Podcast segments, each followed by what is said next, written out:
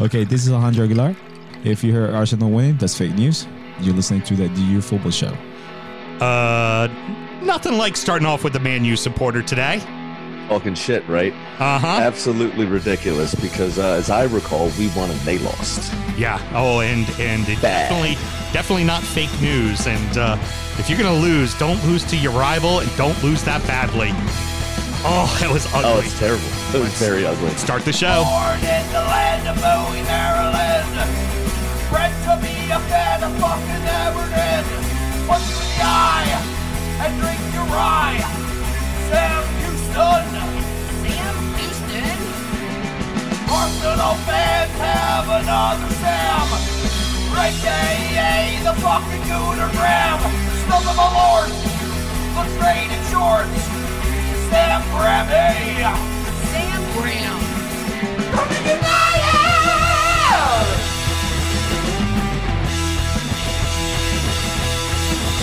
Coming United!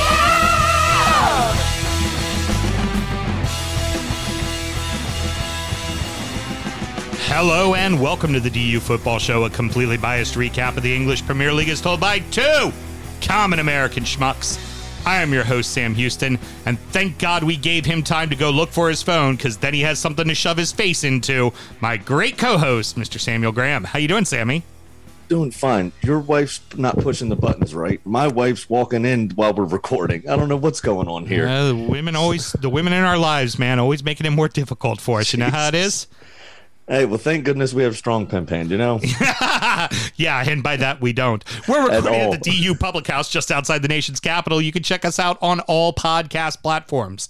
Please be sure to rate, subscribe, review, and share with a footballing friend. Uh, if you're checking us out on Facebook Live, uh, please feel free to share it, or on YouTube, give us a quick subscribe. It means a lot. Uh, should you want to chat with us, there is many ways that you can. Mr. Graham, tell the good people how they can get in touch. Will in a second because I just thought of something funny. Our pimp hand is as strong and organized as United's back line. Um, absolutely useless. Uh, or, or, a- or, or better yet, Everton's back line this weekend. That's a good line. I love it. Uh, anyway, if you want to get in touch with us, as always, it's at DU Football Show on all the social medias and DU Football Show at gmail.com to get in touch via email, uh, as well as the DU Drip Shack, where you can pick up some cool swag like my hashtag Bance tank that I have on today. Straight out of sleeves, you are, killer. That's it. And then, um, as always, as well, we have our Patreon uh, at www.patreon.com backslash DU Football Show. Um, and sign up to one of the tiers, you get the extra content, which is Injury Time, our preview show, and Sound Check, which is literally us checking the sound and telling funny stories from the weekend. Yes, like uh, apparently my proclivities that my pup likes to have when he uses the restroom. Yep. it's pretty good. Um, so yeah, make sure you check all that stuff out. And the um, the Drip Shack link is in all of the bios for all of our social medias. Fabulous. Uh, Sam and myself both work in the wine and spirit industry and both have a deep, passionate love for all things distilled spirits. So, as the red blooded Americans we are, we vow to have a drink in our hand throughout this show and every single show. Since we are on the Zooms, myself and Mr. Graham are doing two separate uh, glasses of whiskey or drams of whiskey as it is tonight. Sam, why don't you go ahead and start with yours? Sure. I went to play golf in Pennsylvania this weekend and decided to check out a state store to try to find some of the allocated stuff that can't normally find down here readily available or at a decent price. Uh, they did not have any. So I went with a, uh, I paid 28 bucks for this. It is Pennsylvania straight bourbon whiskey. Pennsylvania. Uh, it is 84 proof, which obviously equates to 42% alcohol by volume. And it is a butt standard bourbon whiskey. Yeah. There's not a lot to it. It's pretty thin, but it, it ticks a box. It does a job. It's not expensive. I wouldn't feel bad about throwing some ginger ale on this if I wanted a long drink instead. yeah, yeah. Um, it's decent. It's it's fine. Yeah, I tell you what, everybody, do not poo-poo the uh, the long drink and having a, a bourbon and ginger. For anybody who goes, ooh, bourbon and ginger ale, uh, my only question I ask of you is when is the last time you had a bourbon and ginger ale? Because you wouldn't be fucking saying that. Yeah, bourbon and ginger ale is absolutely delicious. Yeah, really Um, is. But yeah, so it's it's again, it's a decent little whiskey. I put ice to it, um, straight. It was again a little thin. Wanted to see if some water would open it up. Uh, it did not. So uh, it's fine. It, again, it's it's fine. It did what it said on the can. You know what I mean? Which is all you can really ask for. So just not didn't knock my socks off. Before I talk about mine, a big shout out to our boy Andrew down in, um, well, he's out in Texas, but he's part of the Atlanta Toffees. He's moving back out to the East Coast soon. He's the one who Flogging Molly show broke a rib. He uh, reached out and he said, Yes. he said, "Thank you for telling me about citrus and a Bloody Mary. It's a fucking game changer." Absolutely, it is. Like, yes, it is. Citrus and a Bloody Mary is the tits. That is all there is to it. Hundred percent. All right, so mine. I am uh, going back and uh, because I bought all of these and I drank like a little bit at a time and was sharing them with you and sharing them with uh, um, our buddy Beard and his uh, body Rob. And this is from the Game of Thrones series from uh, Diageo, where they did the different houses as different uh, single malt whiskeys from out their portfolio. Uh, this is the House Tyrell, which is a Clynelish. Now, Clynelish is a Speyside whiskey, and not a lot of people know a ton about it um, because, namely, it is a blending house. They, they produce single malts that are typically going into Johnnie Walker. Um, now, the reason why I pulled this one is when I had the opportunity to be over in uh, Scotland, Sam, um, I had gone to the Gordon MacPhail house, and the cool thing that they were like, hey, what's something you want to drink? And I was like, I want something from the year I was born, 1972. And they pulled me a 1972 Clynelish that had been pulled. The, the the sample itself had been pulled a week before I got there. So Oh, legitimately cool. got to drink a whiskey that was as old as me, which was just the coolest thing. And That's pretty cool. because while it's in the barrel, she's still aging, you know? Yep. And Yep. uh, the, the the series is really nice. I mean, yeah, it's a little kitschy with with doing you know the um uh the Game of Thrones stuff in the houses, but you know what the the whiskeys in the in the in the bottles are very good, and um this Clynelish is fantastic. Uh, it depended on which one you bought. There were some as expensive as a hundred dollars, but most of them were between forty and sixty five. And uh, yeah, this Clynelish is absolutely lovely. So Yeah, that's awesome. The the other thing you want to say about the uh, that sort of stuff is is you with these blending houses, especially some of them do produce single malt whiskeys. yeah, Um, they just never really see the light of day. So a it brand goes straight to the blending.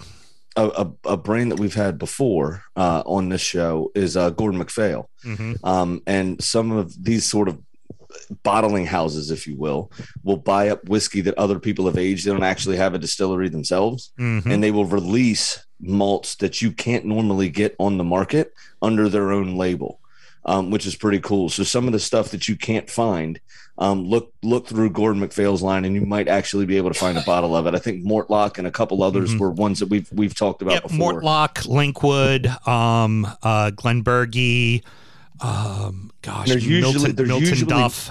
not a ridiculous price either. I mean, they're No, they're, they're priced not. appropriately for the age and and what barrels they were in. So, Yeah, and they but just a, a way to get whiskey that's normally not readily available. and it's fun because they actually they call it a distillery label series, and they make it look like it's like, oh, this is the Linkwood 15, this is the Linkwood 21, and it's very very fun. It's a it's a it's a cool little house, and that's uh, where I was. I was at the Gordon MacPhail house when I when I got to try the 72 Clynelish, which was very fun. So, um, unfortunately, we cannot uh, uh, click in person because we're doing it by Zoom tonight. But uh, my good friend, cheers. Cheers. What else should we do, by the way, Sammy? Always make sure to drink responsibly, ladies and gents. Ah, the good thing is my bedroom's that way and your bedroom's upstairs. So hmm it's just a simple walk upstairs. All right. After we get done these, is it ever really a simple walk? Oh, God, no. No, no, no, no. It's a lot of left foot, right foot, weeble wobble, no more than one foot on the ground at any period of time. It's Hitting pretty much both railings on the way up the steps. All right. we have to open with the Northwest Derby, right? Like, you, you have to. And if this weekend taught us anything, it's a three team race, not a four team race. Liverpool five, Manchester United nil.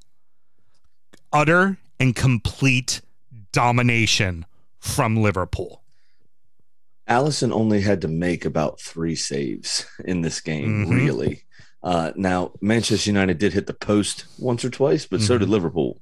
Uh, and David De Gea was forced into a fair few other saves than just the, you know, the five goals he let in. So in reality, could have been a lot worse.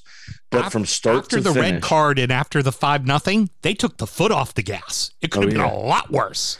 from from I, this is completely out of left field. After what happened against Atalanta midweek in the Champions League, where United go 2 0 down and then storm back to a 3 2 win, um, which their supporters got a little bit overzealous about, by the way, and had to put a couple people in their place online.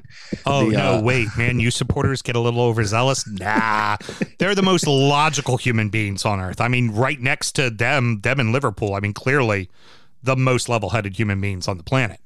Right. But the, it was it was an absolute pitiful display from from United's back line. They they weren't talking. They weren't they they had no plan. It, it was almost like Ole Gunnar Solskjaer. I'm not even going to refer to him as a manager anymore.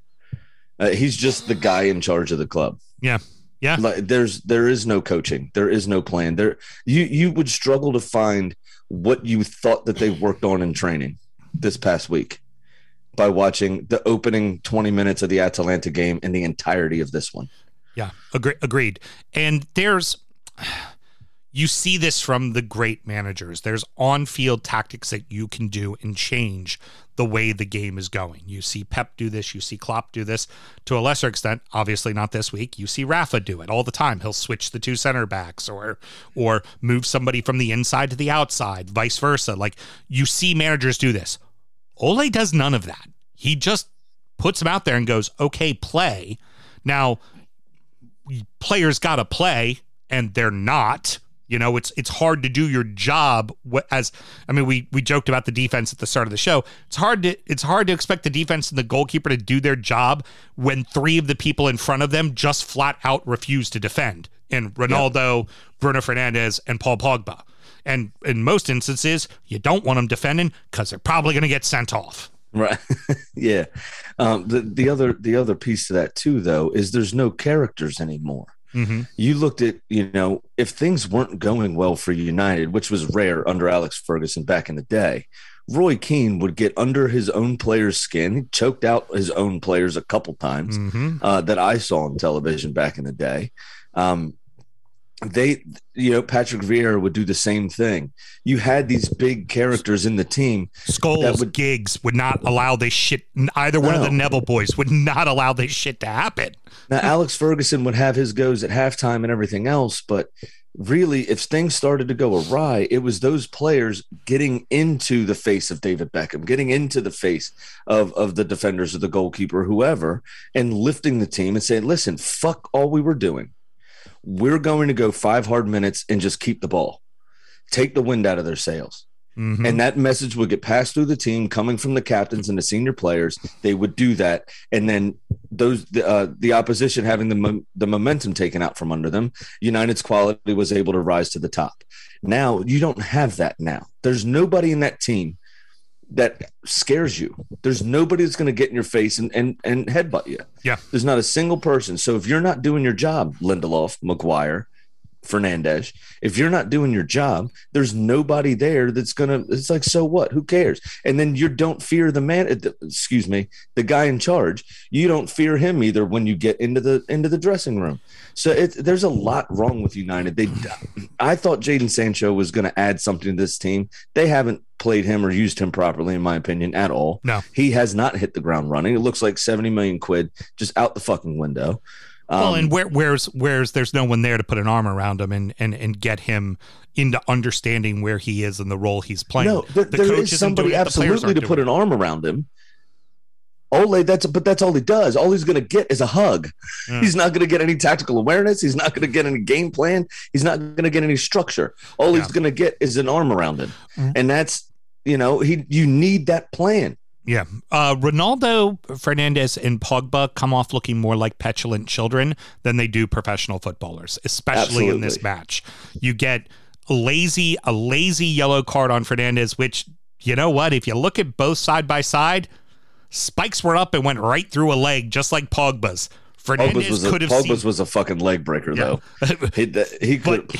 Slow that down and look at it a little bit harder, you could have sent off Fernandes too, because you know as far as remember VAR makes it look a lot worse with that. Oh, yeah, with that time. stop that stop motion of the spikes up going right into a leg. like Yeah. VAR makes it look real bad. But I mean, even even Ronaldo after losing the ball and then just kicking it into uh, was it uh Bissaka? that he- Alexander Arnold, Oh, it was. Alexander Arnold. Yeah, that's I think so, Yeah, yeah. yeah. yeah. Uh, Bissaka plays for Man U. What the fuck am I talking about? Yeah, but kicks it into Alexander Arnold like. And then all that did was fire up Liverpool more. They're like, "Oh, oh, okay, that's that's how it's going to be." Fuck, fuck you.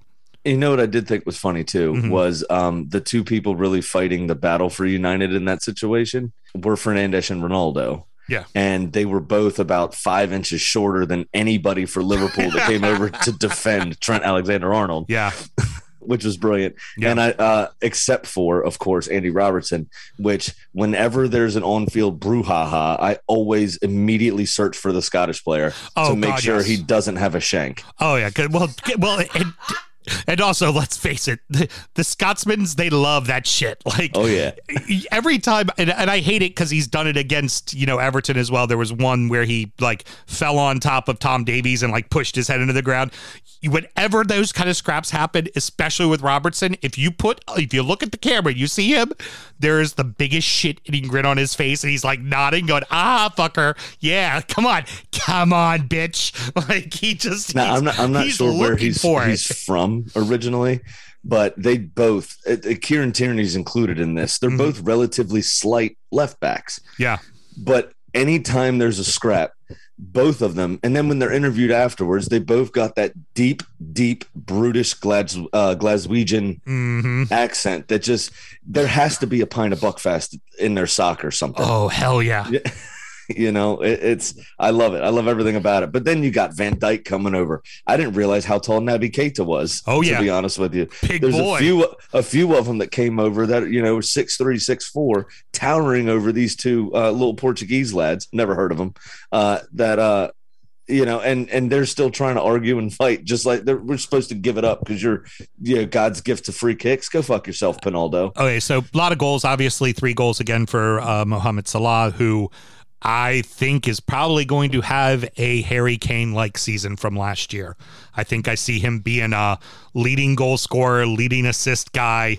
This he's what he is doing so far does have Ballon d'Or written all fucking over it. It's the- the- insane how well he is playing. it's it's it's uh, it's not fair to say that necessarily. It's he's having a Mohamed Salah season from two seasons ago. yeah, that's you know, I mean, he is literally the best player in the world right now. Um, it, but There's I, nobody else in the world that can match him. The vision, let outside of the boot, passing Mm-hmm. between the lines, the the finishing, the speed, ju- sitting defenders down. I mean, he he literally has done it all. So we've talked about it with with uh, Salah last week, Decore against Burnley. We have to talk about Henderson's pass on one of those goals. Oh dear God! Fucking brilliant. If it wasn't for five goals, that pass would be the highlight of the match. Yeah, absolutely. It was, it was amazing. It was absolutely beautiful. Yeah, I- it's the the the long pass from from a midfielder into an attacking stride that I'm I'm for that every time. I love seeing that pass. I'm like it's always more exciting than the goal. It's just like, dear Jesus, look at the vision that that pass had. Yeah. It was just ridiculous. Uh, here's a question for you. Why the fuck does Ole have a job? And I also want to credit you because last week you said Steve Bruce is getting fired before Ole is, and you nailed it. So I, the only thing that I think is they don't want to upset the apple cart just yet. Um, apple cart's upset. It, the Well- apple cart's fallen over, and all the apples are stomped on. but but the problem is, I mean, we say that we we watch them week in week out, right? We we see everything that's going on. We see their performance level dropping until they lost last weekend, right? Was it last weekend they lost? Yeah, they lost last so it weekend was- on it the was road. They The had, first time in 29 games they lost on the road. right, That's a fantastic record. right. every time something happens like that, they come up with a spectacular Champions League performance. Or when they get knocked out of the Champions League, they come up with a spectacular performance at the weekend to ease the pressure a little bit. Yeah, Then you had them finishing in the Champions League places last season anyway. I don't think they've added correctly. I think part of the problem is Ed Woodward. Now he's going to be gone here shortly. hmm Um, I think it's the uh, December. I think is when he he hangs it up because they announced it a few months prior. You know. right, right. Um, but who are they? Who are they going to get I think is part of the other issue because they spent since Sir Alex Ferguson left going with bit part, you know, two, three year guys tops, Right. and it just has not worked out. And Ole hasn't done anything ridiculously out of the ordinary, right? In, Right. in in general, I mean, again, United's still qualifying for the Champions League. They're still so why why would you do that to screw it up again? I the only person that's available is Antonio Conte. Uh, but- isn't Zidane also available? I think. Yeah, Zidane is also, but I don't think he wants to manage in England. To be honest with you, Right. he spent most of his career in in Turin and Madrid, so I think he prefers the sun. To be honest, Yeah, very true. Can't blame him. um, but yeah, I, I just I don't think Manchester United's in a position yet where they can they can get rid of uh, get rid of Ole and and try to start over again. I mean, it, I- I don't know. It's it's really weird. Any if this was two years ago, three years ago, whatever, you know, when when Van Gaal was there, when Mourinho was there, you know, when Moyes was there, he'd have been Yeah. gone already. He'd have been gone. Hey, which is which is funny because then you look at it and you go, Moyes didn't get enough time. Ole's gotten more than enough time. What would have happened? Because Mhm. look at what Moyes is doing with West Ham right now. I'm not saying that that they would be the most dominant team in the world, but you don't think that maybe if they gave him a little bit more of rope, he might have won them something. It's possible, yeah, absolutely. You It's know, entirely possible. That wasn't the brand of football they wanted to play. The the fans didn't trust it. The the everything it was a toxic. It was toxic all around, and he had the unfortunate circumstance of being the one person, the only person that followed Sir Alex. Oh. Whoever got that job, the first person that got that job was always going to get fired relatively quickly. Yeah, of course, of course. Now let's just one last thing uh, talking about Liverpool, and then we'll get into the other games. Uh, clearly, they are ready for a title fight. Mm-hmm. One hundred percent, they are ready to fucking rock. And we talk about like kind of the the you know thinness of the midfield, but Oxlade Chamberlain's doing a job. He's filling a role. Milner's doing a job, filling a role. Jones is filling a role. Like, like you really the key thing is you need to be able to keep Fabinho and and Henderson ultimately upright and and playing. Mhm. And you have to be very smart about how you play Henderson because he's just getting up there in years. Yep. But eh, they're good. The, the way that front four is playing, I mean, Yeah. every everybody seems to be at the moment, at least, everybody seems to be plug and play. So whether it's Fabinho or Keita, Yeah. Yeah. they're doing they're doing the same job, and and they're both doing it fantastically. There's no drop off depending on who you start. Jota didn't start last game. Firmino grabs a hat trick. Jota comes in today, gets a goal, Yeah. has an assist. You know, it's it, it literally is plug and play for them. The only player I think that they would truly miss would be Mo Salah at Yeah. the moment. Everybody else seems to be know their job, do their job, and everything's fine. Yeah, And- I and mean, if even if you you lost, miss- even if you lost Van Dijk, there's enough depth there now. Now that they'll there be is, all yeah. right. They'll be all right. Mhm.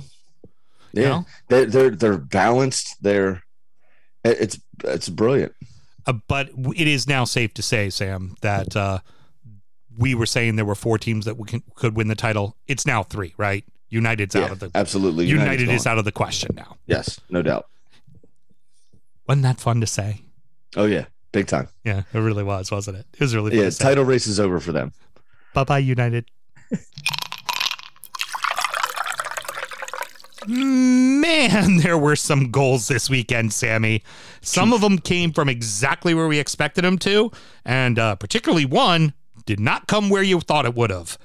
Chelsea 7, Norwich nil, Man City 4, Brighton 1, Watford 5, my beloved Toffees 2. No Rom, no problem, apparently, for uh, Chelsea. looked like it really opened them up. To be honest, um, they they decided to put they didn't have uh, Timo Werner on the field, which was the Mhm. first move in the right direction. Yeah, well, he was injured as well. Uh, but, but well, still. right, right, right. But I'm saying it. don't care who you have. Don't put him in if you need goals. Yeah. The uh, but listen, 62% possession for Chelsea, 23 to three overall shots, 13 to one shots on target. they literally dominated every single fucking facet of this game. we all thought that that Chelsea was going to win this game easily, but we figured missing the pieces, it would be like, oh, it'll be like a two or three nil, like a Yeah, not not seven fucking nothing. That if it wasn't for Krul standing on his head, here's the thing: That keeper gave up seven goals. He could have given up 15, Sam. Listen, he gave up 15. he gave up seven goals and still had positive fantasy points because of the penalty save. Jesus. Well, oh no, remember that got taken away because he he encroached. Oh, that's right. Yeah. Oh no. Yeah, yeah, yeah. You're Yeah. right. You're right. It was the other one that that uh, Emi Martinez saved from Aubameyang, Yeah. but the rebound was put in. Right. But yeah, so somehow he still. Maybe it was because of so many saves. Yeah, oh he Jesus, he still had a ton of saves. Had Yeah. a ton of saves. I did enjoy um, Mount uh, getting the penalty, and of course, uh, uh, Tim Krul's one of the ones who likes to come up to the line and talk a lot. So he comes, he makes the save, and then they get him for encroachment. So he walks up to the line. He's clearly going. I already know where you're going. It doesn't matter. Like he's obviously running his mouth. And most times when you score on a keeper, like Schmeichel does it all the time, people just walk away. Mount ran right by him and went, ah, right in his face after he scored. Well, did you hear the other piece of that celebration? no, I did not. So the the penalty, I think, was his was Mason Mount's first of the three. Correct? Is that right? Uh, second. Second. Okay, no. So it wasn't that one. It was the first goal, which the celebration was. This was my favorite part of the entire game. So Mason Mount had gone twenty odd games without scoring. Personally, hmm he scores and he runs over to the crowd, and one of the effects microphones picked it up. He, he yells out, "About fucking time!"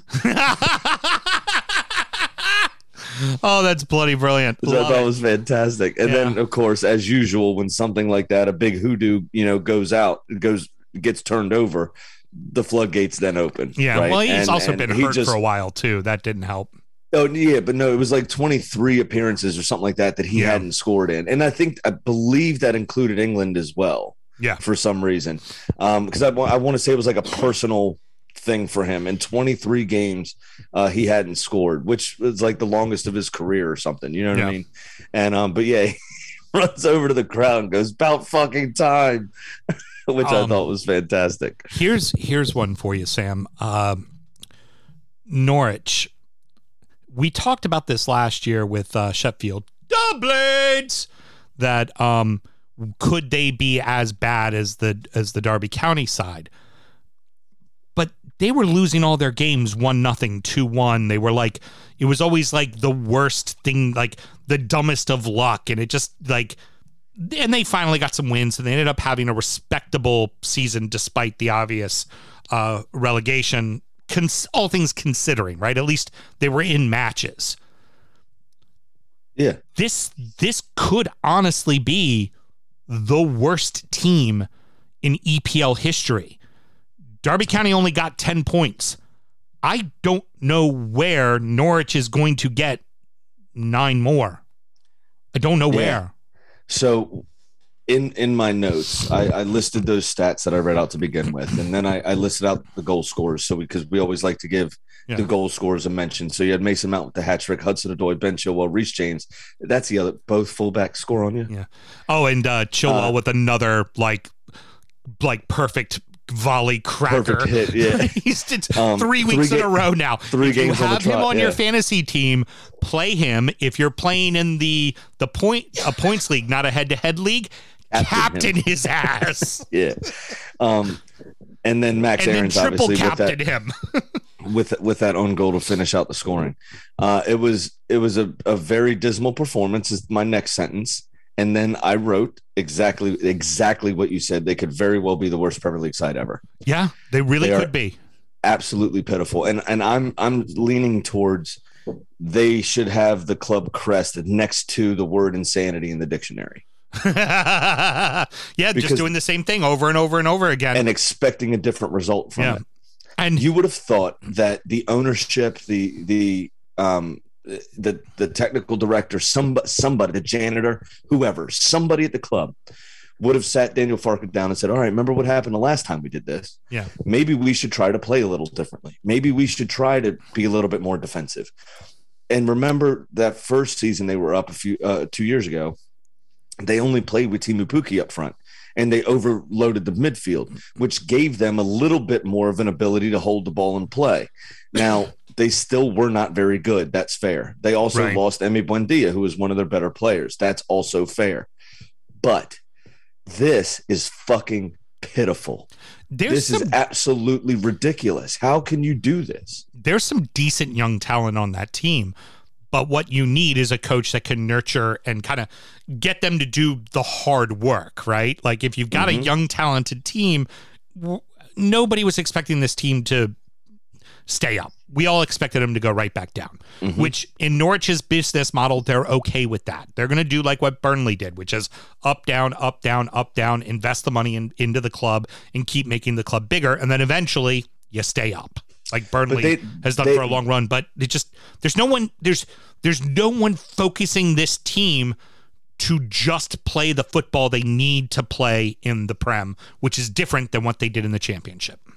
They, they say what it takes two to three years for Premier League money to really get into your pocket properly, right? Right. Why, if they if they continue to do this yo-yo thing, right?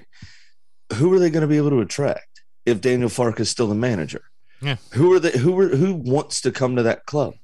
By all accounts, Norwich is a brilliant city. Okay, great. So you have that going for it. It's not London. It's a bit quieter Right. um, because of Ipswich's misfortunes uh, over the last you know couple decades, where they've been pretty much a lower half championship side at the best of times. So really, in terms of Premier League status, it's a it's a one club town, right. right? And so, but it's kind of in the middle of nowhere in England. There, you're not really close to anything else. You're a couple hours away from London, so it's not like you drive down, have a night out with your wife. Why else would you want to go there? Right. You know, I I- just I don't see It any needs to be football draw. on the up. It needs to be a springboard to something bigger. And Exactly, you got to want to be there. And right now, and getting battered week in week out is not the way to advance your career unless your name is Emi Buendia. yeah, yeah, uh, it's you know, Josh Sargent should not be on the field. No, not right now. play, and that sucks to say as an American because I've I've actually just you know I don't know that he was necessarily the right fit for Werder Bremen in general, um, or Wolfsburg, whoever he was with in Germany, he was one of the two. But um, he at least scored some goals. He, he you know showed a bit about himself. He looks lost out there, man. It- I'd it rather looks- see that kid in the championship. To be honest with you, some toughening Absolutely. up is much needed. It Yeah. looks like shit at the moment. Um, But credit credit to Chelsea, man. Um, it, it was five 0 when uh, uh, Gibson got his red card. Yeah. it was five 0 already. So I mean, the game was well gone, and and Chelsea, and my honestly, probably took their foot off the gas for the last ten minutes. again, again, could uh, you said 13 shots on goal? Could have been easily 15 to nil. There was there was a few saves that Krul made that were fantastic, and there were a couple of shots that were inches, inches away. So that game could have been a whole lot fucking worse. Moving on to moving on to City. I just cruise control, man. Just doing what you're supposed to do. Doesn't matter if there's an out and out striker or not. Everybody's getting their goals. Everybody's controlling the ball. And this is another game that they could have put the gas down a little bit harder. But you know what? No, doesn't matter. We're up three nothing. Let's do our thing. Oh, Brighton scored. Fuck you. We'll score one more at the end just because we're going to make you feel that way about it. But Yeah, on fire, just Um, doing what they're supposed to do. that that was actually Mac Allister's first goal at the Amex, Mhm. uh, which is pretty cool for him. Uh, Which is why I think he also celebrated in the manner he did, even though they were three one down with. with Hey, your first goal. You can't blame anybody. It's your no, first not at fucking all. goal. Absolutely not. We we But would the- be running. I would be running around like a shirtless fool, swinging my shirt above my head, like doing the helicopter dance while I was at it. Like, I mean, Right. just we'd be idiots. But for, for Brighton, though, this was a tale of two halves, really. Uh, being 3 0 at halftime, they came out, they got themselves, a, a, I would assume, a right bollocking in the uh, in the dressing room. And and came out and actually, you know, besides the first maybe three four minutes, really showed something in the second half. Showed how organized they were. Actually, turned the screw a little bit. Hit the post, I believe. Uh, a couple other things um, uh, that they did well, you know, and, and gave City some problems. Now, City were already too, you know, well in front to be be truly bothered. And if they didn't score early, Brighton, it was it was always going to end the way that it did. This is one of those matches when you watch City play, you know, you go, all right, well, they're very fully aware that they're still in the League Cup. They still have um, Europe. Uh, they still have Champions League to play. It's like, all right, we got the 3 nothing lead. Settle it down. Walk this one out. Just be done with it. No need to over pursue. No need to wear ourselves out. Just we, we've got a match in the middle of the week. Let's keep it fucking rolling, you know? Right. Um, now the other thing though too is uh, there was offside in the buildup that wasn't spotted by VAR somehow for um, City's first one. Oh yeah, but it was the arm. It wasn't the body. Maybe it wasn't City's first one. Yeah, yeah. Uh, no, you're right. I'm sorry, I read the wrong thing. Yeah. It was the uh, it was the Brighton penalty. Yeah. there was an offsides. Uh, Trossard, I think it was, was offsides in the Oh, build okay, up very on fair. that play, and fair. they uh, apparently that was a different phase of play, even though Brighton still had possession. Yeah. Um, We've seen people walk They didn't even walk off it. sides all the way down to the uh, other end of the field before. We've seen them walk off fucking uh, penalties. I remember that that was that what uh, Liverpool Bournemouth where they walked it all the way back to a handball in the box Yeah, two years ago. V- so not really sure why that happened, but VAR is a um, lovely it was, thing. It was a pretty relatively straightforward day for City um, at the office. Yeah, you know what? This the good thing for the Seagulls is they get help because everybody around them fucking lost for the most part. Right. You know, it's it's now the gap has been shortened, right? Because now you're a loss away from being in tenth place instead of fifth place because that's how close the points are now. And we'll get into that in the next segment. But it's it's a little tighter, but oh well, you know, it's you, you- okay. That's the team you're supposed to lose to anyway. So you dust it off and you worry about the next thing. And you got to be encouraged that you had a better second half than you did the first half. You know, that's you, you build from yeah. you build from that. And when we were talking about Brighton and their improvement, you still see the improvement even after a 4 1 loss. If there's encouragement you can take out of it. Well, the the other thing is is uh, every manager does this for whatever reason. It's only publicized, and this this may actually be considered a professional transition. It's only publicized for whatever reason when Rafa Benitez does it Yeah, Uh, very true. because of what he did at, at Newcastle. Was he would target specific games like we need three points here, we need three points here, we Mhm. need three points here, and it's it's not a great habit to get into necessarily compartmentalizing losses. You're never as new his Newcastle was, or as this Brighton team are, never really gonna ha- welcome City to your stadium and beat them, Right, right, right? So you wouldn't have to this game. You expect to lose. Realistically, you expect to use, especially when your expectations are stay up, right, right? Yeah. So fuck it. Don't worry about it. Put it out your head. Let's move on to the next game and let's focus on what we need to do for the for the uh for the weekend. I mean, we don't have to move on to the next game, but we will. Uh, looked like it was going to be an ugly two to one win for Everton. Richie comes back healthy, beautiful diving header. Everything seems to be perfectly fine. And you know, you got a defensive midfielder on the bench and uh, and uh, Jean Philippe Gbamin, and uh, insert Alex Iwobi, and then four unanswered. And of course, Yeah. by Joshua King, a In 11 trick minutes as well. the guy who didn't do fuck all for you last season, of course, walks into your fucking grounds and scores a fucking hat trick. So, two things here. Um, first, I named this as a mini segment on Mhm. my notes. Okay. Um, I named it as uh, the kazoo collapse continued first. That's uh, hey, hey, hey, Mel. That's a dig. We haven't said that line in a while, but that's a dig. yeah. Uh, so that's the first piece of business I need to get out from underneath my my skin. Uh, the the second thing is I liked how uh, it's another celebration shithousery. Um, Joshua King scored the first goal, muted celebration. Yeah. I played here last year, even though I only played like four times. I played here last year. He got booed Muted like ce- crazy and then went, Mhm. ah, nah, fuck it. Second goal, shirt right off. yeah. Now it was where he slid. That's exactly where the visiting supporters are. So it was in front of his visiting supporters. But that third one, he looked right at the goal behind him and gave a huh as he Oh, ran yeah. over to big time. It t- like I said, just took took the shirt off as like fucking PD Pablo, you know, right around his head like a helicopter. All right. So um, I, I want to go ahead and ask this question first, and then I'm going to go ahead and just hijack everything and say what I have to say to end the segment. Is this a jump start for Watford, or is it a one-off? No, they're still pretty bad. Yeah, know, I Um, tend to I tend to agree. They they do have um, a fair amount of injured players on their back line Mhm. that supposedly, from some of the things I've been seeing online and some of the pundits uh, saying that that I watch and listen to, um, that they will get a little bit better. but generally, this is this is an outlier in terms of performance from them.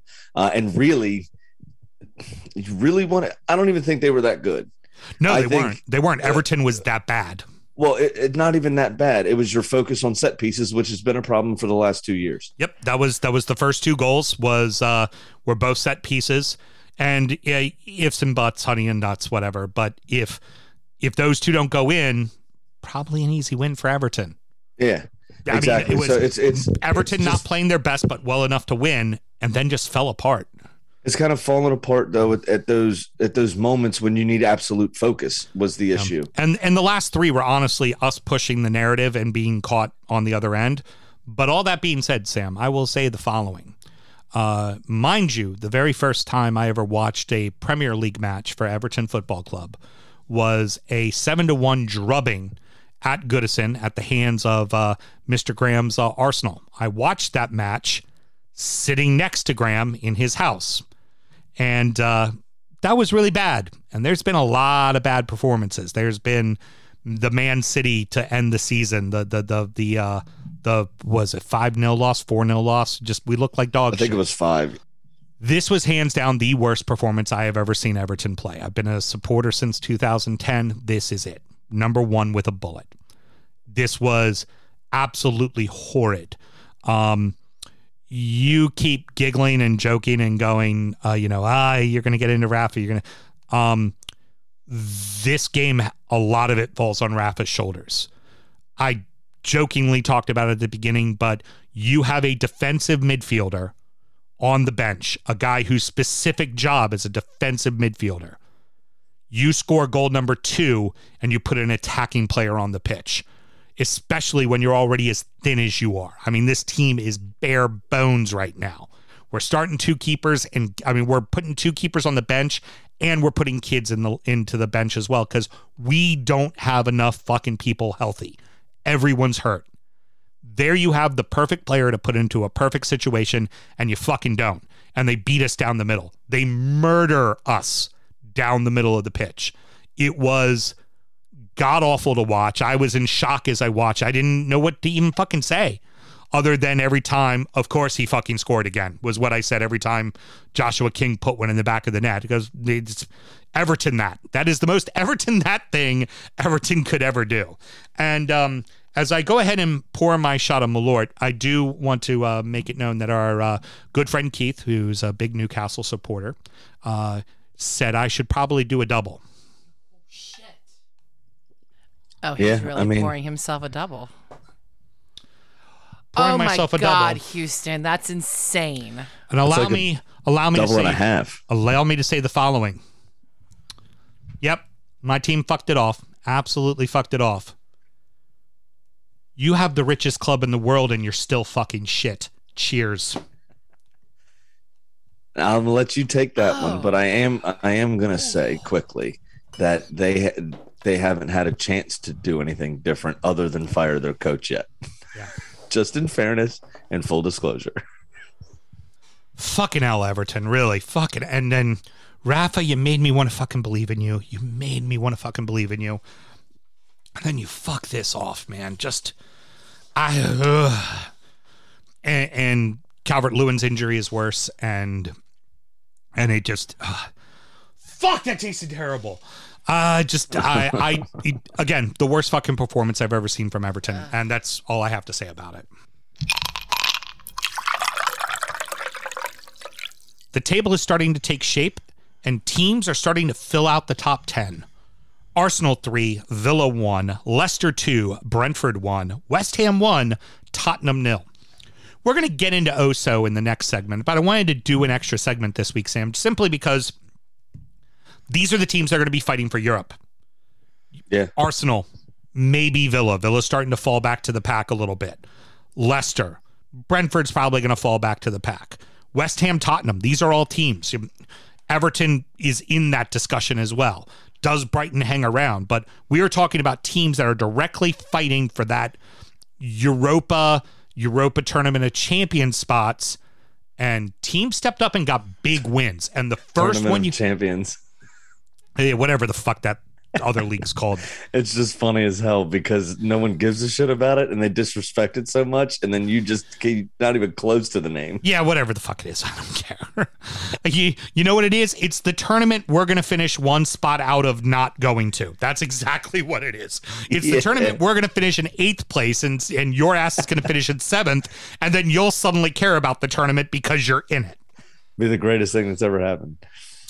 Um, but the biggest one, Gunners, you're starting to figure it out. That's a nice. Beaten- That's a very nice win for you.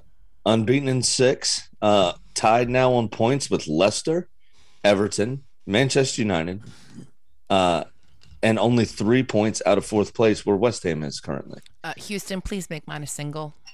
I know Villa played bad, but I, I can't. I can't. There you go. I don't There's really know how right how bad Villa actually were. I think Arsenal were just on it. They were intense. They brought the business right from the off, and this time didn't let up. Um, Yeah. I think part Yeah. of it had to do with uh, Emi Martinez's comments pre-match. They didn't deserve me. I, I should be the number one. At, you know, there still. You know that kind of stuff. He was he was spouting off about in the in He's the been press. spouting off about that for a while now. Gatto's Gatto's balls have dropped, and Oh, he's yeah. getting a little mouthy. And This time the- it came to bite him in the ass. Mhm. Well, see, last year though he kept his mouth shut. Two clean sheets against us. They Sam- did the double over us for the first time in a very, very long time. This year's been running his mouth, and eh, not the greatest season so far. Sam, Sam, uh, let's you know just real quick. I'm I played keeper most of my life. A lot of my life, I played keeper with you in front of me defending. What was one thing I would always tell you as a keeper? Get the fuck out, jackass. Well, no, yes, like- Oh. I keep my mouth shut. yeah, I'm not going to talk shit. I think I've talked shit one time, one time, because a bunch of guys. There was a team that was sitting behind a goal, calling me fat ass and stuff like that while we were playing, and then we played them and beat them uh, uh, eight to one. And I believe at the end of the game, I was standing uh, at the top of my box yelling at them, "Oh, fat ass just beat you eight to one." I believe it, but that's the only time. But you never talk shit. Why? Because ultimately. You're going to get beaten as a keeper. You're going to give up goals as a keeper keep your fucking mouth shut. Just That's keep it. your mouth shut. There was Not- uh, an exchange that uh, supposedly happened between uh, what was it, Aubameyang Mm-hmm. that did the penalty. Uh, Emi said, uh, "If you get a penalty, I'm going to stop it." And Aubameyang said, "Yeah, watch for the chip." uh, Well, there you go. Gatto's credit, he did stop it. problem is, he didn't stop the rebound. Nope. He didn't stop the chip. Yeah. That's the issue. But yeah, I mean, I I, I don't understand when footballers are going to realize that when you talk shit about your former team right before you play them, nine times out of ten, that comment bites you in the ass. Yeah. Yeah. It kind of Um, motivates them a little. the other thing I'm going to say to you, having the ability to not talk shit, uh, is because I was in front of you and did all of the shit talking for you. Yeah. Yeah. Yeah, it's true. I would just uh, say, well, that's that's what I like. Let let you guys run your mouths. My job is just be quiet and make saves. That was Yeah. my job. Um, And this, as a keeper, just sh- like Schmeichel does it all the time, and Krul does it. I'm like, shut the fuck up and just make right, saves. don't just do it. make so you just look like a saves. jackass. Yeah. The, the only the only other thing I hate more than that is the keeper that yells at his uh, team every time he gives up a goal. Which Oh, is the old um, what was the American bloke? The, Brad uh, Paul Guzan Head? does it all Brad the fucking Guzan, time. yeah. And also another American goalie, Billy Hamid, loves like Billy Loves Hamid will fuck up, turn around, and yell at his team for him fucking up. Like, Right. like yeah, you're really endearing your defenders by doing that. Good job Yeah, there, pal. Um, this there was actually a pretty tense atmosphere in this game. It almost felt like a derby, to be honest. It did have um, that feel. Not really sure why. There was a couple of really chippy challenges. A couple of people, you know, John McGinn especially raising his arms at the referee every time someone, you know, breathed on him. Um, a couple times it was legitimate. there were a few, a few times it weren't. But Arsenal did give up some chances as well. I mean, Villa, I don't think Villa were that bad. No. Aaron Ramsdale played very well. Mhm. Had a couple of great saves, got in front of some crosses. Uh, ben White and Gabriel both played very well, got in front of some crosses and didn't let it um, let it happen. Uh, Nuno Tavares, the uh, the Portuguese left back that we have now Mhm. behind Kieran Tierney, um, who was uh, uh, injured for this game, uh, was fantastic as well. I mean, he defended pretty well when he needed to, but he was marauding down the left. He kept Villa stretched the entire Mhm. time, Mhm. um, and he was he was key to to everything we did. I think he had, he had three or four shots as well um, from from that position, which was awesome. uh, it was party time as Thomas Partey got his first goal for the club. Uh, Mhm. Nice header. Also, Villa didn't defend set pieces very well. No, they did Um, not. Partey had two or three headers off of corners uh, that I think two of them were on target uh, and one was off. But No, and some like Mings had a mistake that led to one of them, and there Mhm. was just a, a few moments like that. But uh, here's what I have to say: we scored, right? Yeah, he scored. yes, Yeah, yeah. Uh, absolute Hey, uh, banger too. Hey, man, you. At least we still fuck. Cheers. um, that was Jacob Ramsey that did that, and even really, that was kind of a broken play um, because the player that had the ball, I think, was their right winger. Now I can't remember his Ugh. name, but anyway, Jacob Ramsey was standing at the top of the box and just took it off his bit? foot. Fuck. Just took it off his foot and had a hit. You know, I've got little teeny tiny drop in the bottom that Houston's Uh-oh. making me. Yeah, finish. yeah. I drank a fucking half class pour of that, Yeah, which is you about hate yourself. whi- which is about three ounces. You got an ounce and you didn't fucking finish it. Oh, somehow Um, the last little drop was worse. Well, the next time, throw it all down the back of your throat, like I, I- always say. Thought I did. this is a family show. Yeah, uh, that's uh, that's the kind of stuff for DU after dark on Since when injury has this time. been a family show? that's an um, injury time conversation, Houston. I, I want to. Emil Smith Rowe getting a goal as well, Mhm. which is brilliant. Always, you know, uh, a Hale End graduate, uh, which is our training facility. Um, I think could be a one club man for us, honestly. I Uh, agree. he's I agree. he's fantastic. Um, and then, like I said, Jacob Ramsey, absolute worldy. Uh, from like I said, kind of a broken play. I mean, the Villa, um, I can't remember who was on the right wing, but cut inside and was dribbling. Jacob Ramsey said, "Fuck you, I'm hitting this," and uh, he put it a little too far out in front of him and just took charge of the situation. And uh, it was an absolute laser beam. Uh, the thing about Smith Rowe, about him being a one club man, the other important thing about him being a one club man, unlike a lot of your uh, young prodigy midfielders before him, knock on wood, Sam, he stays fucking healthy. Oh yeah, Like, That's, uh, that that is unlike, the hope. Unlike Ramsey Wilshere, who was like, yeah, they, you kind of like Brogeckel. You combine them together because one of them was always fucking injured, if not both of them. Like it was Right? just, Yeah, there was always an injury with those two. but No. the, yeah, it's just it's good to see that the academy is still producing players that can perform at the top level. Mhm. Um, and it, you know, he even said after the after the match, and and has said it before in the past. Um, I'll sign a contract for life if they'll have me. And uh, you know, it's just Arsenal through and through, and that's that's what you need because over the last few years, I think we've kind of lost our identity trying to hedge our bets or one or two major signings. And much like where Manchester United is right now, nobody in that team has come to the academy except Mason Greenwood, and I don't think he has that big of a voice in the dressing room. And when you lose that, where you had the class of '92 under Ferguson, right? You had people that fucking cared. Yep. You had Now- people that had United in their veins, and we haven't had somebody with Arsenal in their veins since we sold Cesc Fabregas. All right, cool. Well, Mr. Graham, we are already at 50 minutes and we still have five more games to talk about and a betting segment to do. So let's keep this thing rolling. Um, I will say, stay the course, Arsenal supporters. The team is showing the right uptick. The young players are looking good. Don't lose faith. You know what? Don't go all Arsenal on it, Arsenal supporters. Actually, fucking trust the fucking process. Um, Foxes find a way. Uh, ultimately, is what it comes down to with uh, Foxes beating Brentford, and this is for Brentford.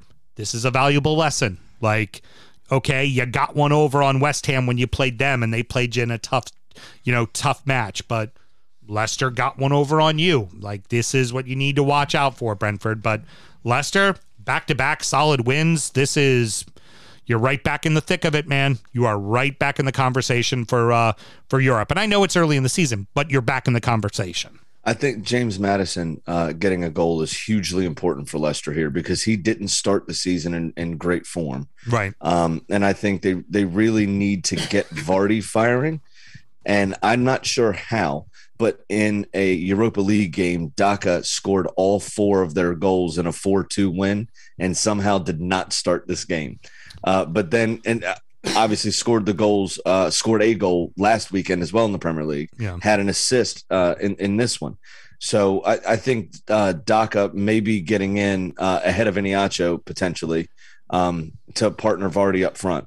I think that's why he hasn't been getting in because let's not forget Iheanacho last year had a fucking fantastic season Oh, yeah. and really filled a monster role, especially when Vardy went down. And it's I, I don't wish any ill will on the man, but he's getting up there in years. We have to assume Vardy is going to get hurt again this season. It's just going to happen. Like it's, I mean, even though his blood is full of Red Bull, Skittles, and vodka, and uh, you know, amphetamines allegedly, but we we know that this man's a machine. But he's also getting up there in years. And No, th- th- just- what's crazy is he's he's not a machine. This man is me, but he's but he's fit. yeah, he just stays in shape somehow. He drinks too much. He smokes, or at least uses dip for sure. We've seen the can of Skull in his hand. Um, Red Bull all the time. Yep. Skittles, like you say. I mean, he, he he's very unhealthy. Uh, under Ranieri, when they won the title, apparently the team meals most of the time consisted of pizza. Wow. You know what I'm saying? Like, what the f- this guy needs to punish his body to be fit, I guess, yeah, apparently. which is why he's my spirit animal. yeah, absolutely. I will not have you talk shit about him. And if I were you, I would also instruct Melissa to look out the window and make sure he's not trying to eat Kitty okay. Well, I, because you just talk shit about him. uh, I that's true. I, I I do apologize. I should refer to him by his Christian name, Jamie fucking Vardy. I do apologize, good man. But uh, Um, it, it's It was also great. Youri Tielemans is another player that can't stop scoring worldies. yeah. All of us. What's going on? But he had another banger as well to uh, to open the scoring. He's he's just adding zeros to his transfer fee, man. He'd be all Yeah. right.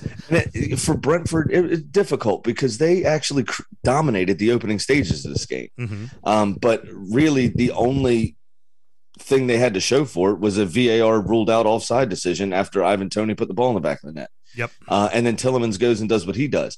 What what I think may not be a great thing for Brentford at the moment, um, and and this this is just kind of a athlete insider, like my own head thing. Mhm. They play with too much emotion, in my opinion, and ride the crowd too much, because if it doesn't come off and they suffer that difficulty of going behind, Yeah. it can really let the wind out of the sails. Yeah. Very true. Very so true. If they could be just a little bit less emotional, a little bit more, I don't want to call them unprofessional because that'd be unfair, but a little bit more professional about their performance, Mhm. I think they would do a lot better because they will go behind in a lot of games. And if you're just all on raw emotion and that letdown right after you don't score and then they do, but you've been pressing, it's like, oh, fuck. Like, what do we do how now? much how much does that Chelsea one nothing loss hurt them going into this match that they played this weekend? Exactly. When I mean, you play know, when you play at that high of a fucking go level, like how much does that letdown affect you? Very Exactly. True. Very true. So it's just something that that I think they need to try to work on if possible. And I, I know that riding the crowd, same you know, well, I'm not same thing Leeds did because it was behind closed doors most of the season, but that kind of you know just fostering that togetherness around the club and that that affinity for the badge and everything else, which which uh, Thomas Frank has done very well. They just. I just think they need to have a touch more professionalism about the actual performance and and be a goldfish. What's Ted Lasso say? Be Yeah. a goldfish. Yeah. Like fuck that goal. Who cares? Let's keep going our game Yep. plan. Let's keep going. Let's Yep. keep pressing. Yep. Because when when you have that disappointment, that wind gets sucked out of yourself. It's very hard to pick yourself back up. Absolutely. Uh, Irons get a gutsy win. That's a nice win at home against a team that is direct competitor for you for European spots. And uh, I'd like to say the following right now. Um, like we said about Leeds, fuck around and find out. Manchester United, fuck around and find out. Hey, West Ham, fourth is there for the taking. Go Oh, yeah. take it. And you're a good enough team to fucking do it. Go fucking take it. If they can stay healthy, absolutely they are. Um, I only watched the highlights of this one, but I Hmm. was surprised to learn that both teams had equal uh, shots on target. Oh yeah, you, this was a very even match. The very I, I watched the whole thing. Very even match. Just West Ham, much like it was, much like West Ham Everton was a very even match. West Ham found a way to get the goal that gave them the three points. Period. End of discussion. What, what I'm what I'm saying is is West Ham just on the highlight package. West Ham dominated the game. hmm Spurs only had a couple of moments, um, but West Ham looked organized. They looked dangerous, and they looked totally clued in. Right. Well, you talk about the moments I, for I never, Tottenham. f- I never felt like Nuno. Tottenham was going to score. I never felt like Tottenham was going to score. Yeah. They didn't seem dangerous to me. So when I checked the stats after I watched the highlights to to to sit and do my notes, I was oh wow they they both had four shots on target. You know, that I was just it didn't feel that way to me when just on the on the basis of of their performance. But That's a You know? Team. A Nuno yeah, team. I mean that's that's, how fair. he was that's at Wolves. absolutely a fair point. They- okay, great. You want to have your chances? Awesome. We're going to have as many chances as you are, and we're probably going to get a couple past you, even though you think like you have control of the game the entire time. That's a, that's Right. a Nuno coach team. Here's the bigger question for a team like Tottenham. This is someone who has challenged for titles in recent for, in recent uh, time, and has also been in a Champions League final. Are they no better than a Europa team? They feel like that's as good as they are. They're no better than a Europa Conference darts championship tournament of the world, whatever it's called. I I mean this this is one of those teams I could see finishing in in tenth place and Absolutely. not even being in Europe. Like No, ninth. United's going to finish in tenth. yeah, I, it's just not not good. It's it's especially considering the players they have at the ages that they're starting to get to. Like if you're not in Europe, you have to sell Kane, and Kane's now going to be much cheaper because he's another year older. He's not going to be the 150 million that And Levy thought he well. was. Yeah, and he's not playing well. He suddenly becomes 70, 80 because the team will go, yeah, maybe. You know, Mm-hmm. Well, and then and then what happens, right, with the World Cup next year? World Cup next year in the winter, in the middle Yeah. of the season. Mhm. Usually, when Harry Kane goes down with an ankle injury, he's out for two months. mm-hmm. Mm-hmm. So, uh, uh, am I spending 150 million to get him for a time period in which he can't score? Then he'll score a boatload. Then he'll get injured at a tournament, and then I'll, I'll miss him for two months, and then he'll score 12 goals in four games at the end of the season. Like, I, I'm not spending 150 million on that. No, no. Or you could pull a Van Persie and go to another team like City and win the league. Yeah, no shit.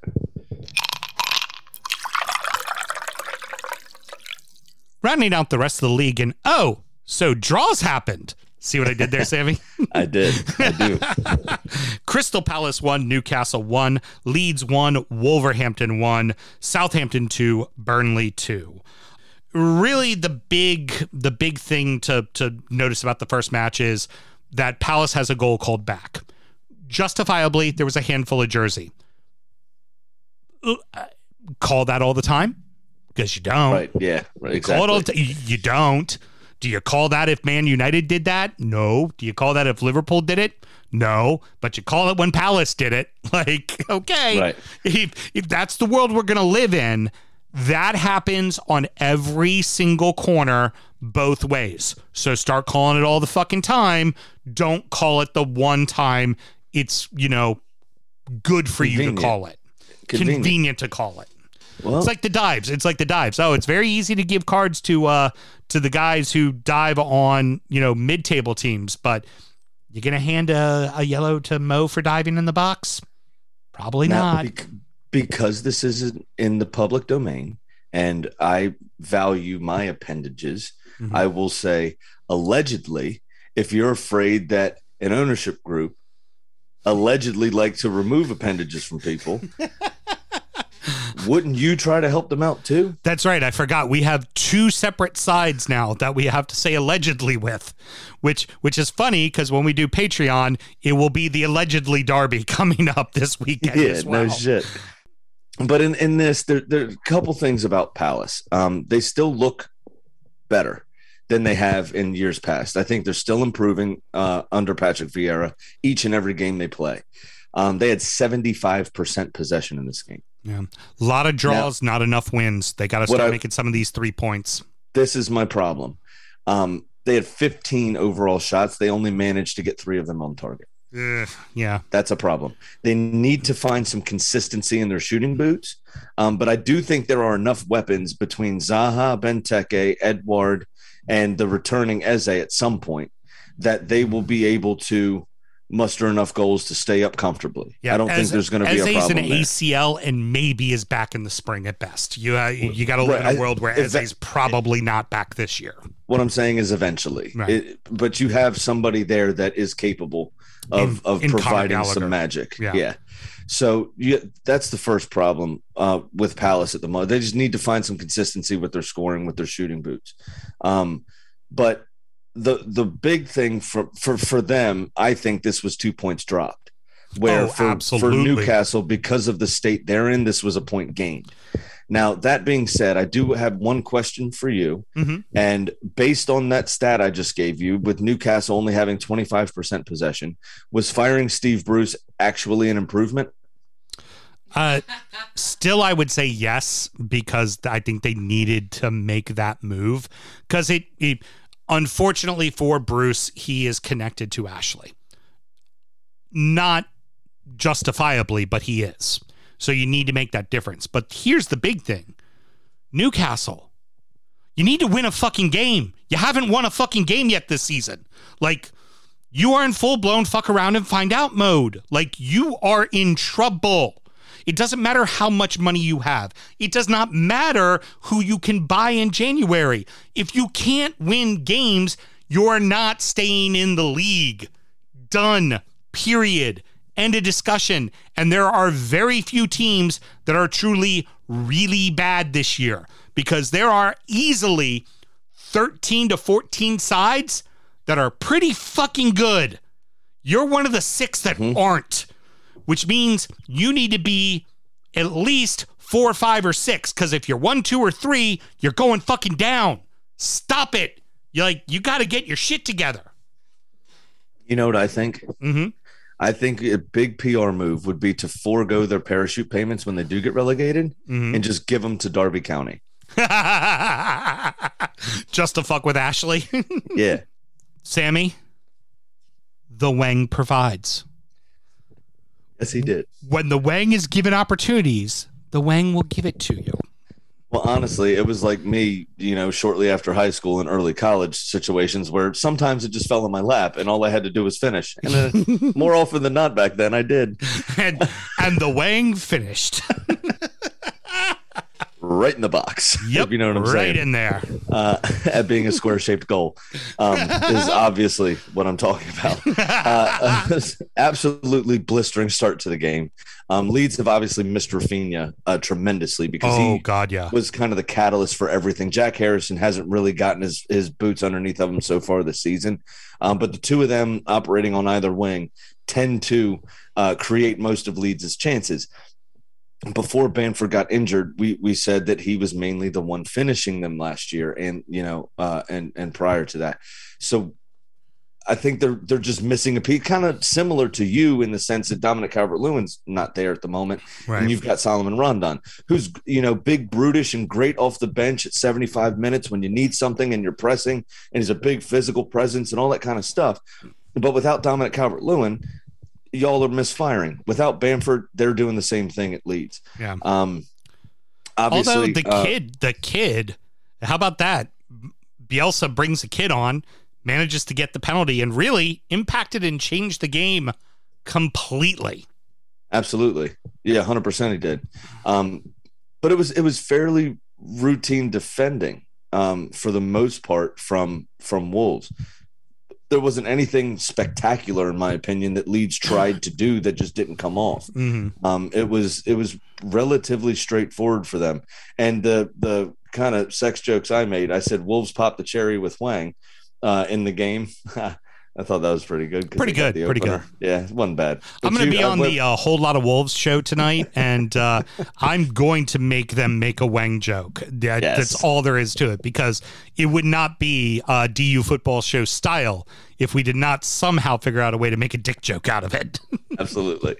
Um, And hey, gave- last year's cock, although injured and limp and not able to perform, did face this year's Wang. yes, it was a, a sword fight, one might say. Um, sorry, uh, that Show title.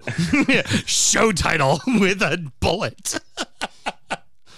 um, that obviously gave Leeds a motivation to push on, and they dominated the next bit of the game. But again, like I said, Wolves weren't uh, weren't super bothered. After the break, though, Wolves found their feet again and started to press uh, even more. but tame chances as well from them. Uh, and then it took a stoppage time penalty, as as you said. The kid came Mhm. on, changed changed the game, and Rodrigo, I think it was, actually scored. So, Yeah, it was Rodrigo. uh, who- and, and it was definitely a penalty. There was no debate uh, And- about this one in my and mind. And he also embraced his inner Jamie fucking Vardy and just did a number on the corner flag. Destroyed that fucking corner flag. apparently provided the inspiration for Paul Pogba to put that tackle in. uh, that's a dig. That is definitely, definitely a dig. Going on to the last match, and honestly, pretty fucking lively match. If you sat down and watched this one, you were definitely entertained because who would have thought Burnley and Southampton would have been a two goal scoring draw, but fucking hell, it was. I don't know who this Cornet kid is. That is okay. I was about to talk about him. That's the kid who played for Lyon that scored against City in the Champions League when Lyon knocked out uh, City from the Champions League. Yeah, how the fuck how did he end up at Burnley? I tell you what, our boy, our boy Brett has been singing his praises. The uh, uh, I our can Burnley supporter at dinner, twenty for twenty, and uh, that guy, he's now got three. And you know, here's here's what it is he provides. It's not now all on McNeil's shoulders on the one side. He's on the other side of the pitch, and they're able to now have width, which then allows, you know, Wood and uh, Vydra and uh, Barnes to now have crosses coming in from both sides. Unfortunately, Burnley's in the same boat as Newcastle. You gotta fucking win a game at some point, right? Like we feel like you know our our you know the the smell test is Burnley should be okay, but right, now you're not. Yeah, they got to find they got to find their scoring boots on a consistent basis again. What if You're Ranieri right. gets his shit together and uh and uh gets Watford fucking singing? Uh, uh, you know? Now, really though, Southampton should have won this game, Oh, absolutely. and that basically comes down to Nathan Redmond. That was I, it was harder to miss from that situation. So I guess credit to him that he did the harder. He accomplished the harder task uh, because he was what, six, six, seven inches from the goal. mm-hmm. maybe a little bit wider than the width of the ball and managed to put it wide. It was absolutely pitiful finishing from him. Um, Cornet obviously gave Burnley the lead with a uh, after a wonderful cross with a, a fantastic uh, headed finish, and then Livramento put the Saints ahead uh, level. Uh, decent header, uh, but the keeper, in my opinion, could have done better there. What do you think? I think so too. Yeah, I think I was pretty near to him. Um, and then Broja gave the Saints the lead, and then Cornet did it again with a brilliant fucking hit uh, on 50 odd minutes, and then nothing happened. Everybody settled back into normal Southampton and Burnley mode. They both went, "Oh, hey, there's a point. Let's go ahead and take it. Yeah. Why bother We risking it?" but I tell you what, early on there was there was a lot of action in the game early on. It was a fun watch, and yeah, like I say, it it it it, it slowed out, but it wasn't not the not the match that we I think we all expected. I think we expected a one nil nil nil drab affair, and like four fucking goals in this match. Yeah, no, absolutely. I'm I'm completely in agreement with that. for both of those teams, I think it's a survive and move on situation. Like I said, for Burnley, they got to start winning soon. That's for fuck sure. Definitely. Sure money. All right, ladies and gentlemen, this is Shore Money. This is where you get our picks for the weekend betting to hopefully help you in making your decisions uh, when spending your hard earned money. Do And the all of opposite of, bets- what we do. All of our bets are absolutely surefire, uh, you know, sensible and and ready to rock and roll uh, for your for your viewing pleasure. Well, because Um, Norwich at 2001 was definitely going to win. Yeah, and I, I also lost my bet basically because Everton sucks. Haha, you're welcome.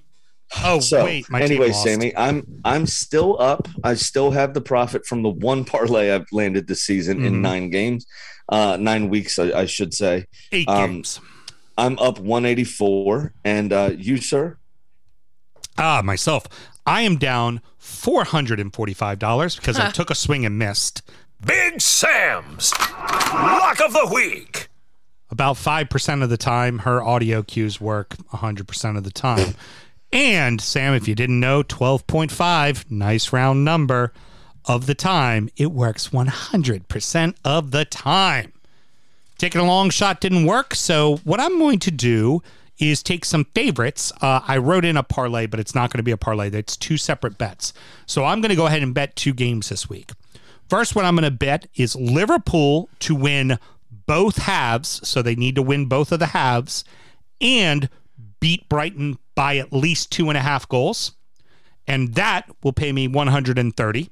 And then on a separate bet, I am taking Chelsea to win both halves against Newcastle and also win over two and a half goals at plus 190. So I'm doing two $100 bets, risking $200 to win 320. But I figure safe bets, risk rewards there, gets me out of the gutter and only puts me then down maybe a hundred bucks. Not a bad idea. And now it's time for our degenerate gambling friend Pat's pick of the week. Pat, what's up, buddy? How you doing? What's going on? How you guys doing tonight? Oh, doing well. I'm still in the good, so I'm all right with that. How are you Yeah. doing? How'd you fare last weekend? Oh, oh, I hit mine. Yeah, that was an easy one. Liverpool. Yeah, it was Liverpool to win. That was, Uh, that done. was- at least, yeah. at least one of us did. You know, hitting bets with the right side of Merseyside are uh, are pretty simple to do these days. Um, betting Yeah, I beating wish- I Liverpool to beat uh, Man U. Hey, sorry, Pat, real quick. Beating Liverpool to beat Man U is like beating any team to cover the spread against our Washington football team. It's gonna fucking happen. They're gonna cover the spread. Wow. The mortgage, it's gonna happen. But yeah, and which I was going to get get into was uh, I wish my uh, picks for NFL Sunday would have been just as good as uh, Liverpool, but for some reason, Kansas City is now like my Chelsea. Anytime I oh pick them, no. yeah, oh yeah, anytime I pick them to cover, they lose. Anytime I pick them to lose, they win. So it's I'm going through a little bit of an ordeal there. But you know, They're hey, having a weird season. Eh, yeah, they fucking cost me. Yeah, let's not get into that. Uh, anyway, Some Italians Uh, are about to have a conversation with our boy Pat. uh, Liverpool demolished Manchester United, uh, so now I'm only down 115. Uh, this week, I'm actually going to take the opposite. I'm going to go with Manchester United uh, against Tottenham. Uh, United is currently at plus 130, minus a half a goal. And uh, even though I really do think a draw could probably come into play in this game, uh, both teams drawing two times in their last five matches. Uh, Man U um, is also three one and one in the last five against Tottenham, so I like that side of it. And I'll risk a hundred to win 130, and uh, hopefully be up fifteen dollars next weekend. So it'll be the first time I'd be in the black all year long. So that's, you know, I'm not going to argue with that. Okay, And- fair enough. Yeah, I you mean, it's one. do. Like I said, I'm doing the chicken. I'm not, until I get into the until I get a, a little uh, uh, comfort you know, with a hundred or two hundred up. I'm just going to be trying to pick one game to to get up a little bit before I start making some wild, crazy bets again. Because I've already right, learned awesome. lesson about that. Well, well done. So I have one more week to be guaranteed to still be in the black. So I'm going to go with a three-way parlay since my four-way didn't work. Um, this one's going to net me plus six, uh, plus six eighty-two. Should I hit it? Sorry, uh, a little blurry on the computer screen there. Um, Brentford to win uh, against Burnley, Leeds to beat Norwich, and Chelsea to beat Newcastle. Which, let's face it. Yeah. It could be another seven goals to the good there. but a hundred dollar bet will play me uh, pay me plus six eighty two. So uh, very excited about that, and I'm pretty sure that's going to come in. Yeah, that's a solid three way. Yeah, I I think you- the, the Brentford one is the toss up for me, to be honest with you. But um, because they are away at Burnley, and Burnley is a tough place to go. It's the new Stoke, uh, as, as some would say. But I think they're going to be high energy enough to get through, and and Burnley have not had a, a, a great season so far. Awesome. So, but yeah, cheers, Pat. I appreciate it, bud. We'll talk to you yeah, again hey, next week. uh, real quick, uh, everybody catch uh, Ted Lasso. Finally yes. saw the second season. Yes. I, Finally saw the finale. What was that? Yeah, I was gonna Sorry. say yeah, uh, and Sam finally caught up too. He had been uh, refusing to watch it because he was a skinflint about his uh, Apple, uh, his his free Apple TV. Oh, yeah. No, yeah, I finally caught the finale today, man. It's uh, awesome. Can't wait for it to come back. Excellent. Don't talk about it. We're going to be doing a special show in uh, in November for it. Yep. Awesome. Excellent. Thanks, Pat. All right, you guys have a good one. All right, buddy. Hey Sam, real quick, I just wanted to say I did forget to talk about my cup of cup of losers. I did write in so much for long shots. That's a topic. That's funny. I knew you'd appreciate that. And you know what? Topics. You know what? That right there saved the segment because it was a bit of a train wreck. It was an okay segment. But but you know what makes this segment perfect? We have a fucking chicken.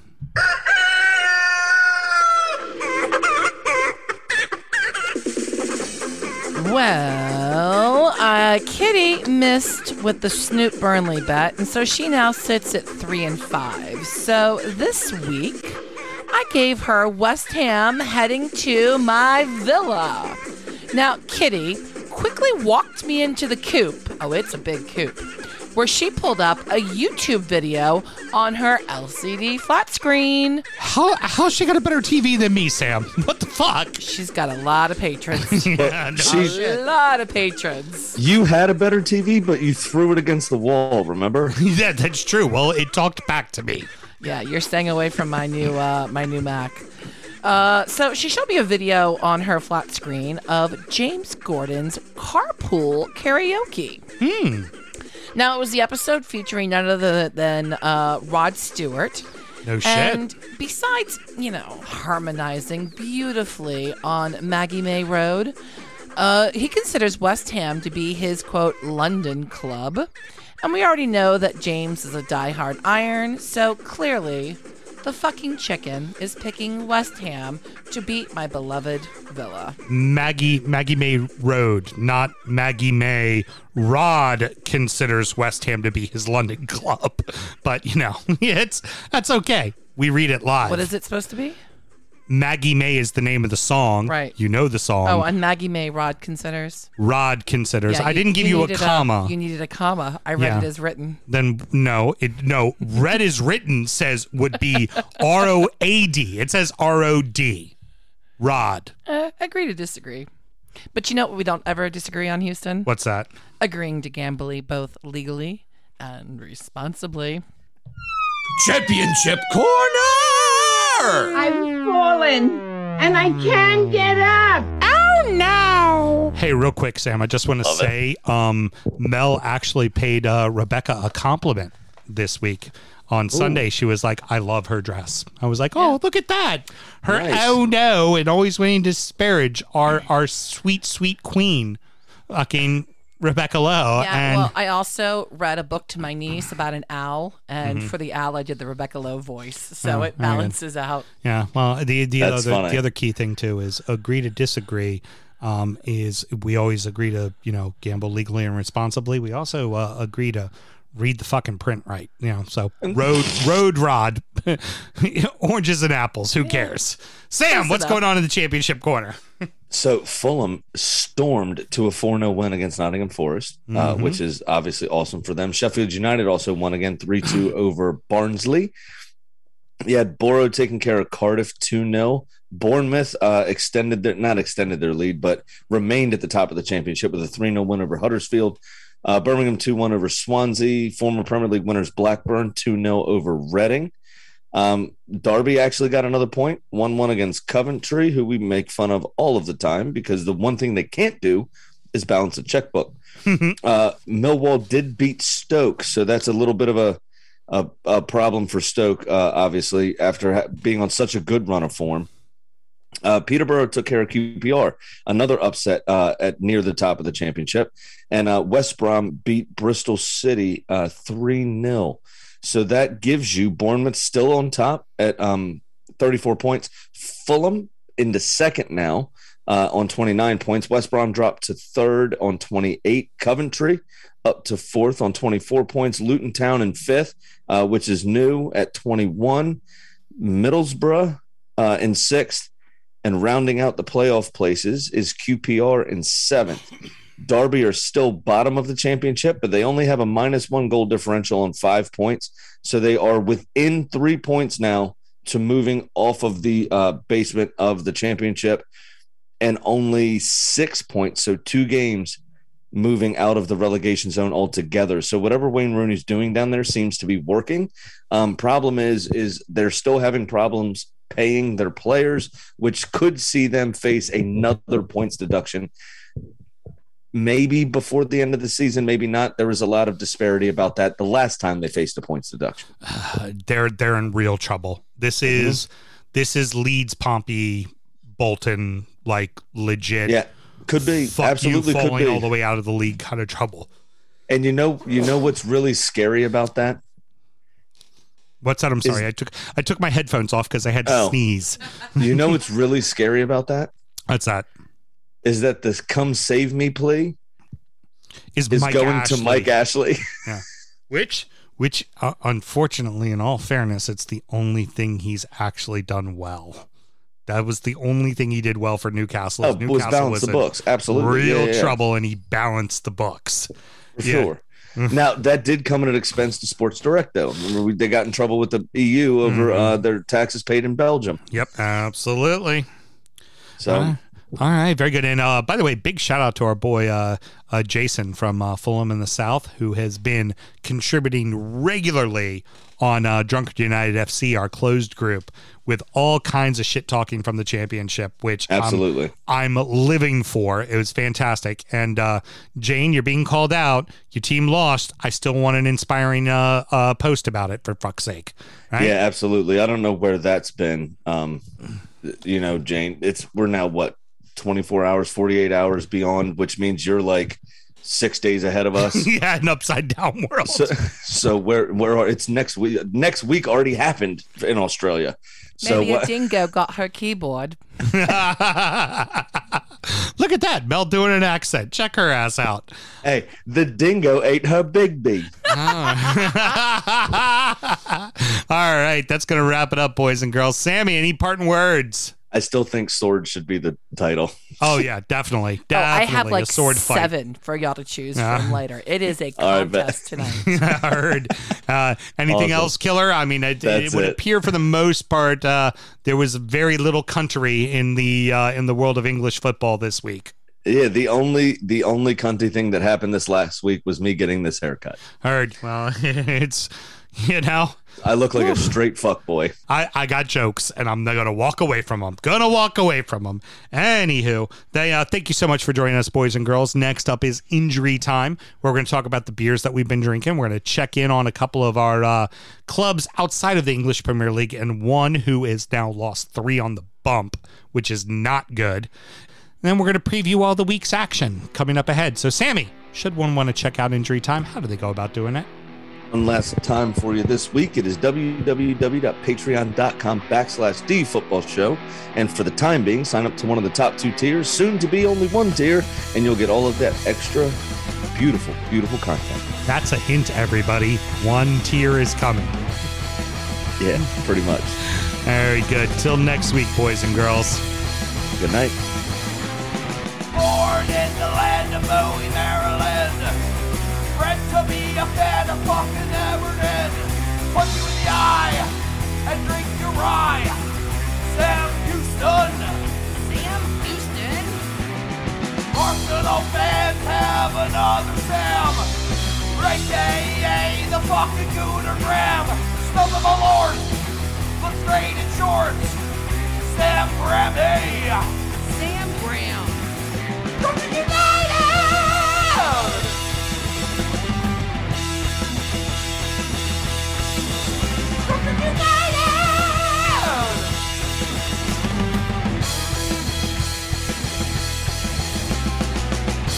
Hit the fucking mute button!